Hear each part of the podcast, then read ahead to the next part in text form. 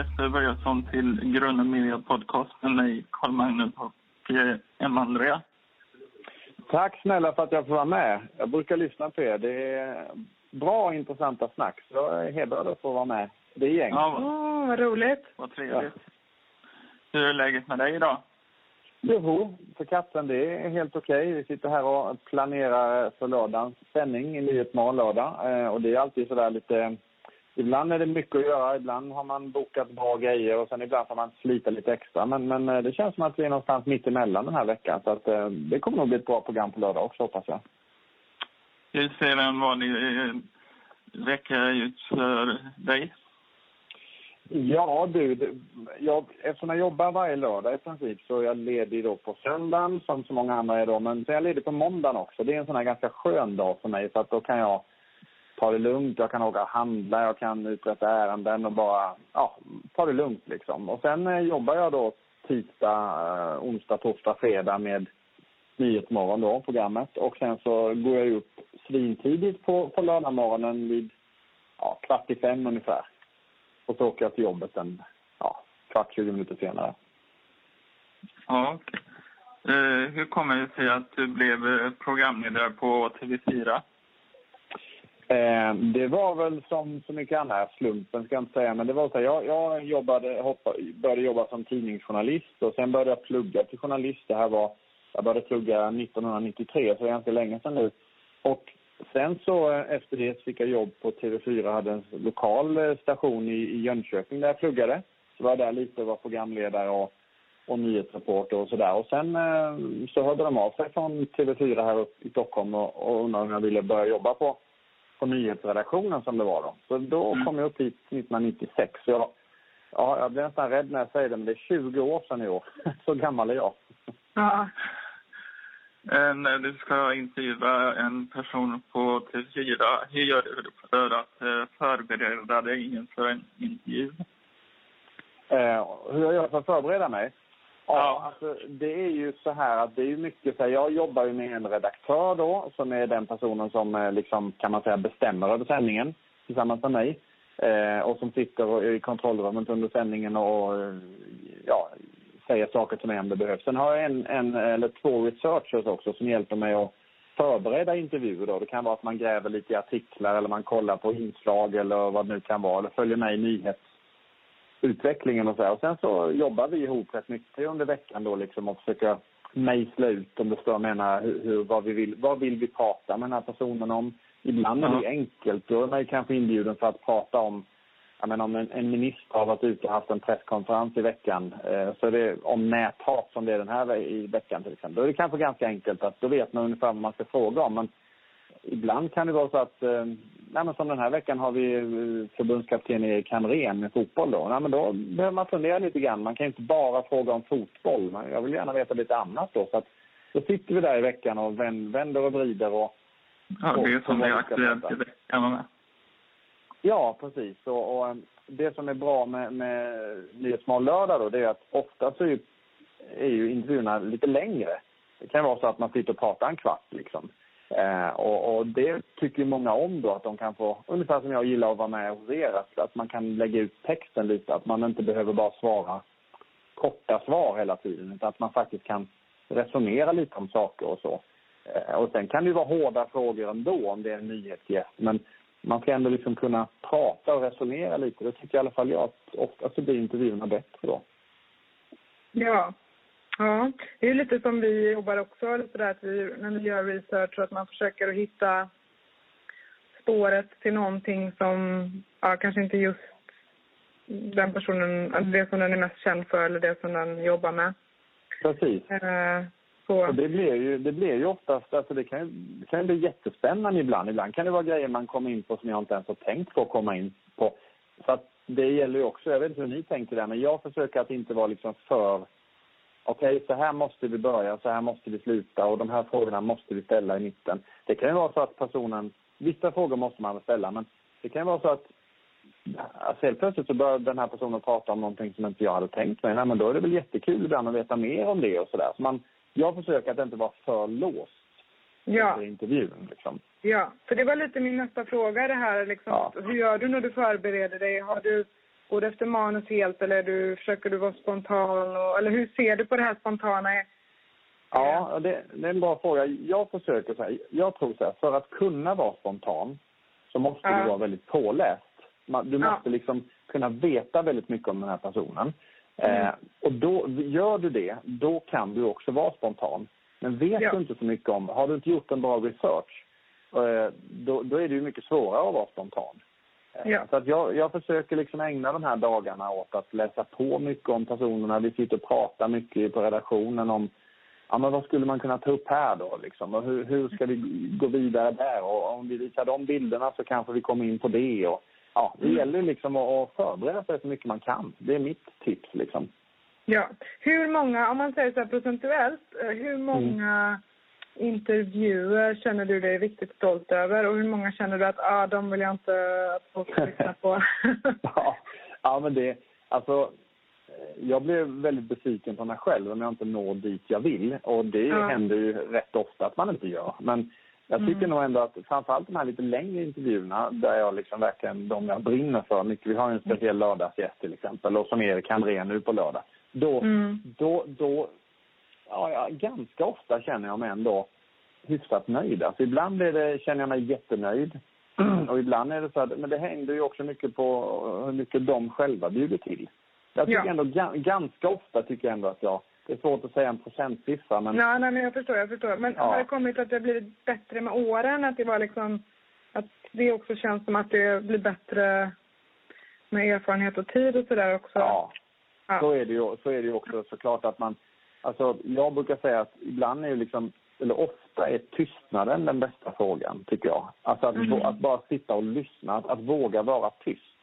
Alltså mm. det här mediebruset som vi har just nu när, när, när allting låter hela tiden.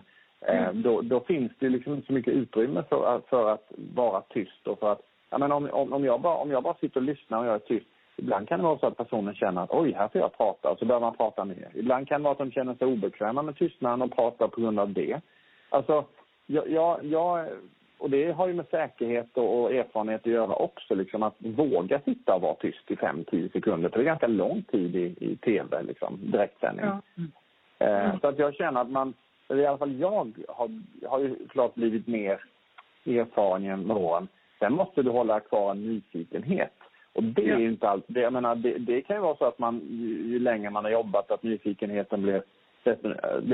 nyfikenheten blir liksom sämre eller mer krokig, men, men det jobbar jag jättemycket med, att liksom verkligen att man måste vara nyfiken hela tiden, alltså kan man inte jobba med det här liksom.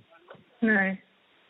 Nej men precis, och det, jag kan känna som så här, när man får till en riktigt bra intervju, det blir som någon slags poesi nästan, eller det blir väldigt vackert, en vacker dynamik mellan, mm. mellan liksom uh, människorna. Jag kan tänka mig att det är ännu mer så om man sitter live i liksom, ja, men med personen i tv så.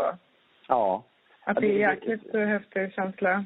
Ja men så är det ju va. När det händer någonting i direktsändning, tv är ju liksom ett känslomedium. Du ser, du har ju både bild och ljud.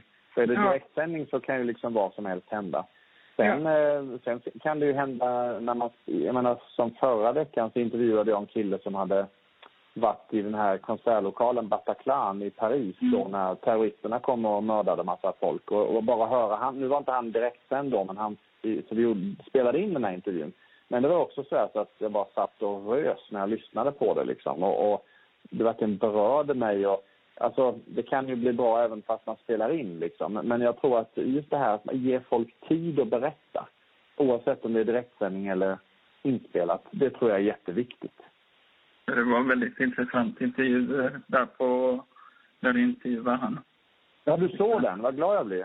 Visst var ja. han fantastisk. Han var... Ja. Och bara våga, bara starkt att våga berätta om de här sakerna. Hur han flydde in på toaletten och var helt säker på att han skulle dö. Och hans tjej som han kom ifrån. Och när de satt och text, äh, smsade med familjen och ja, ja. i princip sa hej då till livet liksom. Otroligt. Mm. Och, du, och så kom jag in på en annan fråga. Så du har intervjuat många kändisar. Och vem inspirerar dig mest? Vem som inspirerar mig mest? Ja. Um, det är många. Vet du. Jag är ju sån här musiknörd. Jag älskar politik. Um, ja. Så att det är så här. Ja, men jag har intervjuat, jag intervjuade Keith Richards, Rolling Stones gitarrist, i höstas. Det var en så här, jag älskar Rolling Stones, så för mig var det en ganska stor grej. Um, jag intervjuade Bono i U två för några år sedan, och jag har liksom egentligen aldrig varit något jättefan av Bono och U tvås musik. Men sen så när jag satte, när jag pratade med honom och verkligen hörde om hans engagemang och hur han arbetar och drivs utav att liksom förbättra världen. Det kändes liksom, när man satt där och hörde honom berätta om detta, det var en väldigt stark upplevelse faktiskt. Eh, så att, eh, jag ska inte säga att, jag menar, jag, jag tycker väl bättre om dem nu, men jag har aldrig ifrågasatt hans engagemang. Det var väldigt starkt. Eh, så att, eh, Elton John har jag varit hemma hos i Frankrike. Det var också rätt häftigt. Eh, wow, också, ja. Ja, han bodde uppe på en klippa utanför Nice med utsikt över Medelhavet. Det var rätt coolt faktiskt. Oj, oj, oj, ja. Ja, så att det är såna här, såna här grejer får man göra ibland, och det är ju naturligtvis jättehäftigt. Men samtidigt så kan det ju vara så också att en person som inte känner överhuvudtaget kan beröra mig tio gånger mer än en kändis. Jag menar, som den här killen nu som överlevde terrorattentatet. Det är sånt där som det sitter ju fast. Eller bara, inte bara barn som har som, uh, drabbats av cancer. Och jag, då kan bara sitta och bli helt... Ja, nej, men du vet, man kan, det känner ju ni säkert också att bara det är en bra historia, om ni, om ni förstår vad jag menar, så kan man beröras av vad som helst eller vem som helst i princip. Liksom. Är du nervös när du intervjuar eh, som Bono och eh, sådana personer som kändisar och hjältar jag någon gång? Eh, både ja och nej, tror jag. Alltså, det har väl också lite grann kanske erfarenhet att göra, men det måste ju pirra till lite i magen, annars så... Annars så Annars så funkar det inte. Man måste alltid vara lite nervös, tycker jag. Men det är inte så att jag... Det är väldigt sällan när jag sitter och liksom skakar av nervositet. Men däremot så är jag ju väldigt... Annars som med Keith Richards. Jag kan ju mycket om honom för jag gillar Rolling Stones. Men jag vill ju att det ska bli en bra intervju. Jag vill ju att det liksom ska bli ett bra snack. Och det tycker mm. jag är... Det är ju viktigt. Jag menar... Jag kommer ihåg en gång när jag träffade hemma hos Pavarotti i Italien. Det var ett år innan, drygt år innan han dog. Och då var han ganska sådär... Ja, han var lite, jag ska inte säga sur, men han var liksom inte på jättebra humör innan vi sågs. Och så tänkte jag, nu måste jag ju liksom komma på en fråga och börja intervjun med, så att han, ni vet, sådär skakas om, så att det inte bara blir gamla vanliga första frågan liksom. Och då tänkte jag, vad ska jag, vad ska jag prata med honom om? Och det var lite så här, åh, jag måste komma på något. Och så tänkte jag, ja, men jag visste att han älskade fotboll, jag visste att han älskade Juventus. Det här är ganska länge sedan, då hade Zlatan precis blivit proffs i Juventus. Så då började jag prata om Zlatan, bara en sån enkel sak. Då, då bara sken han upp och blev på jättegott humör, det första som hände. Och det var ju, det var ju liksom lite roligt. För då öppnade ju hela intervjun upp sig på ett annat sätt än om han, jag hade frågat om hans senaste skiva, det första jag gjorde. Som han bara, ja ah, jo men den är väl bra, nu har jag gjort det och det. Och då blev det, han är en robot direkt liksom. Så är det med många artister. Så att de, man får ju självklart ha respekt och prata om det de är aktuella med, men jag tror att jag försöker jobba mycket med att försöka hitta kanske en första fråga som inte är så väntad. Så att man via ja. det då kan liksom öppna upp lite, om ni så jag menar. Ja, men det är ett bra tips som jag tänker vi kan tänka på också med faktiskt. Ja. Uh, ja. För det, ja, nej men det, för det tänker jag att vi tar till oss här lite. Men, men har du någon uh, förebild uh, inom så här intervjuande eller någon sån Tonight Show eller någon, någon som du... gillar, som du verkligen tycker är briljant och som du inspireras av?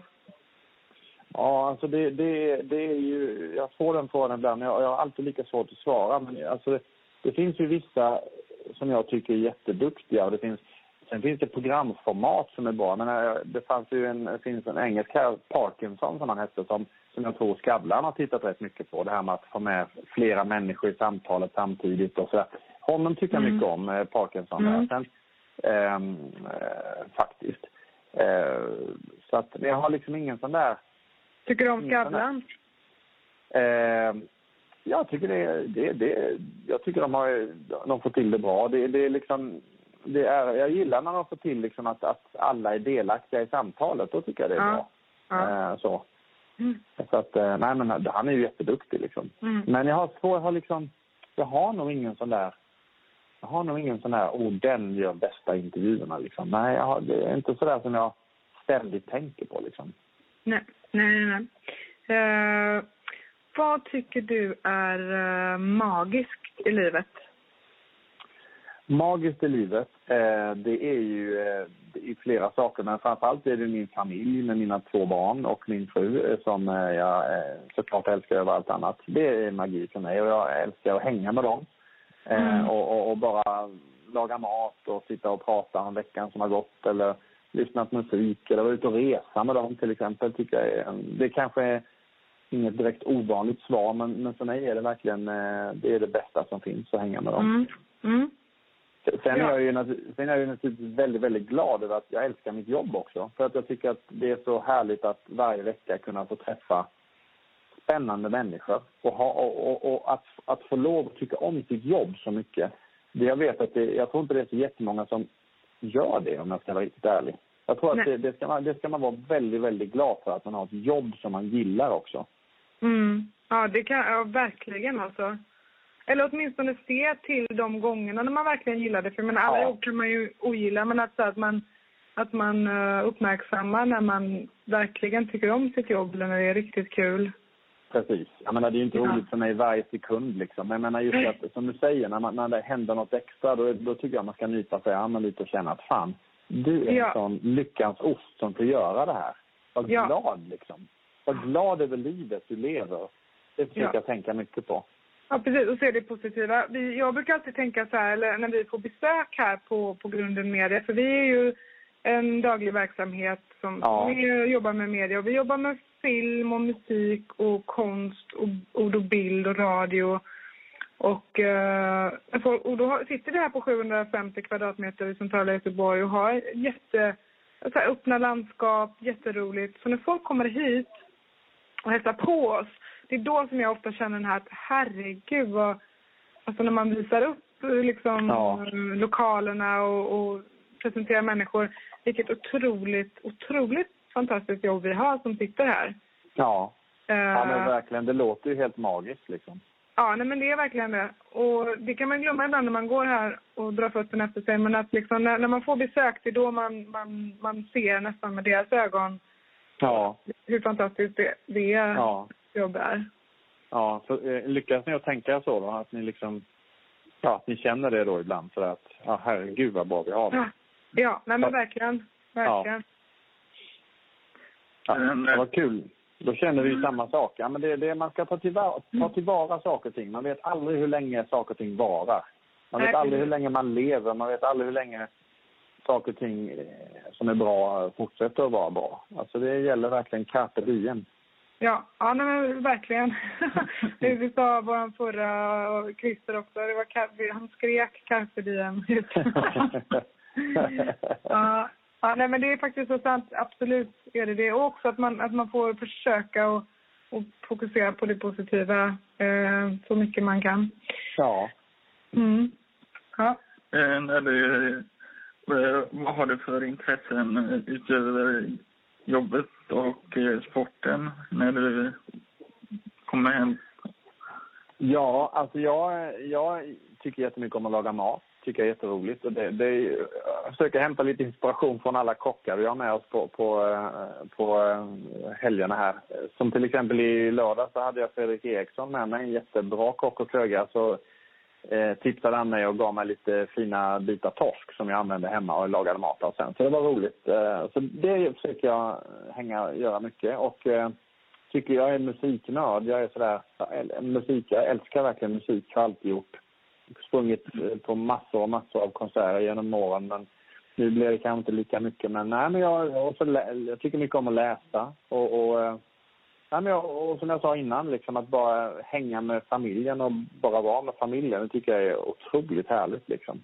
Det är mm. bara att vara med varandra. Men, så det blev väl det. Och sen så försöker vi hinna med att träffa kompisar både med familjen men även privat eller bara b- själv också liksom. Det, det är ju där man, man får, jag tror så här, jag har aldrig haft jättemycket kompisar men det har ju ändå varit ganska medvetet liksom. Att jag, jag har hellre få kompisar men riktigt bra kompisar än, än massor som man inte hinner träffa så mycket. Eh, och jag tror också att i alla fall jag känner det att jag får svårare med åren att liksom men det, träffar jag någon person som jag känner som jag tycker om, då har jag inga problem med att känna det direkt. Liksom. Då kan jag mycket väl börja hänga med den personen. Men att kämpa för att lära känna någon Så jag menar, om man går på middag tre gånger så händer det mm. riktigt. Det där känner jag att äh, det har jag inte tid med liksom. Nej. Men, men äh, däremot så är jag väldigt mån och rädd om mina kompisar de jag har. Men jag har aldrig haft sådär hundra polare liksom. Utan jag har hellre några stycken som, som, jag, som jag bryr mig jättemycket om. Ja, precis. Det är bra att ha kompisar som man kan ha efter jobbet och så. Ja, så man, jag har också försökt att kanske inte ha så mycket... har så mycket vänner som är, jobbar med exakt det jag gör. För jag tycker det blir väldigt lätt. Ja, det blir, handlar så mycket om det helt plötsligt. Och jag tror dessutom att jag blir en bättre journalist om jag, om jag inte hänger så mycket med andra journalister. Så att det har jag också sådär tänkt på rätt mycket. Att jag mm. värdesätter det väldigt mycket. Mm. Uh, när du går säger, på... Ni får säga till om jag pratar massa sånt nu. Nej, nej. Det är bara intressant att lyssna ja. på, tycker vi. Ja, verkligen. Ja, bra. Men det här med ditt uh, musikintresse och sådär, tänker vi nog fråga lite mer om. Ja, gör det. Ja. Och eh, när du går på konserter, vilken är den bästa konserten du har varit på? Oh, det är också några sådana här oförglömliga grejer. Jag var ju till eh, någon... Du kan få säga där... tre om du vill. Ja, åh, oh, det blir svårt det här. Eh, men en definitivt, det var ju nog när jag, när jag fick se Bob Dylan eh, på en liten lokal. Oh. Ställe i Stockholm, det var bara tre, trehundra pers. Eh, det var faktiskt, det var fantastiskt bara. Och han var på gott humör, han är ganska så här, inte, inte surmulen, men han är ändå ganska sådär, ja. Men det var, det var, det var rätt häftigt. Eh, det låter en som en, en dröm verkligen. Ja, det var fantastiskt. Och sen, ja vad ska vi säga, jag menar, en annan grej var ju, Rolling Stones som jag nämnde har ju, är ett av mina favoritband, och de har ju varit omöjligt att se på mindre, mindre ställe. Det är ju alltid sådana stora arenakonserter och sådär. Men, men jag hade också möjlighet att få titta, se dem när de spelade på Cirkus i Stockholm. Det var ju bara tusen femtonhundra pers. Det var också en sån här liten exklusiv spelning. Det var också ett sånt där minne för livet. Ja. Eh, sen, sen så har jag ju turen då att, att det är en massa bra musik som, kommer, som, som jag har med i programmet. Och det kan ju vara att jag träffar artister som, som spelar, om jag åker ut och spelar in ett möte med dem. Jag menar, Chris Isaac satt framför mig och spelade den här fantastiska Wicked Games, den här underbara låten. Eller jag har suttit en halv meter från Peter Mark när han har spelat massa bra musik bara för mig. Eh, ja, men sådana här grejer, det är svårt att, det är svårt ja. att liksom... Patti Smith träffade jag i New York, då satt hon och spelade en låt för mig i studion. Ja, men sådana grejer, det går ju liksom inte att egentligen beskriva hur häftigt och coolt eller bra det är liksom. Men det kan ju vara tio gånger mer eh, större upplevelse än bara en konsert är liksom. Ja, precis. Ja, verkligen. Ja. Uh, jag tänkte Bob Dylan när jag sa det, så, så fick jag upp en sån här, så tänkte jag det är säkert Bob Dylan. Men uh, ja. Uh, ja, vi har någonting som heter uh, följdfrågan, och då ja. var det så att vi intervjuade Yoga Girl eller Rocket Brutén förra veckan. Ja. Och uh, då får hon ställa en fråga till dig. Ja. Och uh, då undrade hon vad du tror eller vad liksom nyhet uh, vad nyheterna eller vad du tror blir nästa hälsotrend, och behöver det bli en nästa hälsotrend, eller tror du att det kan finnas en möjlighet att folk bara börjar lyssna på sina kroppar istället för att liksom börja läsa nyheterna, vad som är bra för dem? Mm. Jag, jag tycker att vi inom media har ju... Ett, det är en bra fråga, för jag tycker så att framförallt inom kvällstidningar och sådär, alltså veckotidningar, så är det mycket sådär, så bantar du trettio kilo på tio dagar och allt det där. Det där tycker jag är helt ointressant. För mig handlar det om... Jag är verkligen ingen hälsofreak och jag är verkligen ingen som tränar speciellt mycket. Men det jag gör är att jag försöker få in träning eller få in liksom saker och ting i vardagen. Så jag vet mm. att jag inte gillar att gå på gym och sådär så mycket. Men det, jag cyklar till, till jobbet varje dag om, om året. Även mm. när det är femton tjugo minusgrader så cyklar jag. Eller när det ösregnar mm. eller vad det är. Mm. Eh, och det för mig är det... Ja, alltså, det skulle jag vilja att folk får in kanske lite mer i sina liv. Det här med att man får in... Jag menar, tycker du inte det är kul att träna? Jag tycker inte det är speciellt kul att träna. Men då kan man kanske ta en promenad. Istället för att gå i rulltrappan så kan man gå i den vanliga trappan. Istället för att eh, åka bussen ända fram så kan man kanske hoppa av två stationer innan. Jag förstår mm. vad jag menar, att man liksom ja, tänker ja. på att man är ute och går. Man behöver inte springa. Man kan liksom att man Jag läste precis ett telegram om att de tror att antalet cancerfall kommer liksom fördubblas på, på trettio till fyrtio år i Sverige och liksom allt det här. Och så läste jag längst ner att ja, men hur kan man, ja, men det finns, eh, du kan påverka det här någorlunda själv. Liksom. Och det är just det där. Försök att få in, var, få in liksom lite motion i vardagen. Sitt inte i solen och sola i hela tiden. För då ökar chansen för malignt melanom. Eh, tänk mm. på lite vad du äter, vad du dricker. Jag tror det här liksom mm. vanliga måttliga. Jag vet, Paolo mm. Roberto brukar säga det där. Du behöver inte ha några dieter. Du kan äta vad du vill i princip. Bara du liksom får in någon form av motion. Mm. Det, det, det skulle jag vilja önska. Liksom, att, man tänker, att vi tänker mer på det. Och inte ja. hetsan, hetsan alla möjliga. Stå på huvudet och äta bönor eller vad det nu kan vara. Eller, jag menar, ni mm. står med alla möjliga trender som dyker upp hela tiden. Mm. Ja, precis. Det blir lite mindre trender och lite mer individuellt. Att, liksom att folk ja, lyssnar kanske på sina kroppar mer. För det är ju det här att, att det är ju många som inte hör överhuvudtaget vad, sina kropp, vad deras kroppar säger till dem. Nej, precis. Och då, och då höjer bara kroppen högre och högre och högre i form av sjukdomar. Ja. Utan man måste stå och skrika liksom, ja, någonting i ansiktet på en för att man ska fatta att man behöver ta hand om sig. Sen vill, sen vill inte jag, jag vill liksom inte, jag vill inte ha en, en hängbuk och jag vill inte liksom eh, må dåligt och allt det där. Men jag, jag äter, jag älskar att äta god mat, jag älskar att liksom ha, dricka lite vin till det eller ta en whisky ibland eller gå ut med kompisarna och ta någon öl och allt. Liksom, sånt vill inte jag dra in på. Det är ju mitt, det är ju sånt liksom som jag som gör livet lite extra härligt ibland. Men jag tänker också på att ja, då är det också viktigt att känna att man att jag rör på mig. Känna att jag liksom åtminstone ja, så cyklar för mig har blivit en sån grej då. Att jag, att jag ja. gör det då. Ja. Ja, men du har inte elcykel? Nej, det har jag inte faktiskt. Jag har en sån här mountainbike så jag kan cykla både i skogen och på, ja, på asfalt. Ja, ja, ja. ja. Okej. Okay. Mm. Och du ska ställa en följdfråga till nästa veckas gäst. Och, eh... ja, vad spännande. Ja. Han heter så mycket som Stefan Odelberg. Eh, han är komiker och eh, magiker. magiker. Ja. Eh, känner du till han, eller? Ja, ja, precis. Det gör jag. Ja, det gör jag. Har du träffat han kanske? Jag har inte träffat honom, nej. Vad jag vet. Eh, men jag känner till namnet och eh, vet vem det är. Så att, ja, ska, ska jag ställa någon fråga till honom nu då, eller? Ja, och så förmedlar vi det vidare till honom. Ja, eh, okej. Okay. Eh, vad... Precis. Man brukar ju kunna säga att man kan skämta om allting.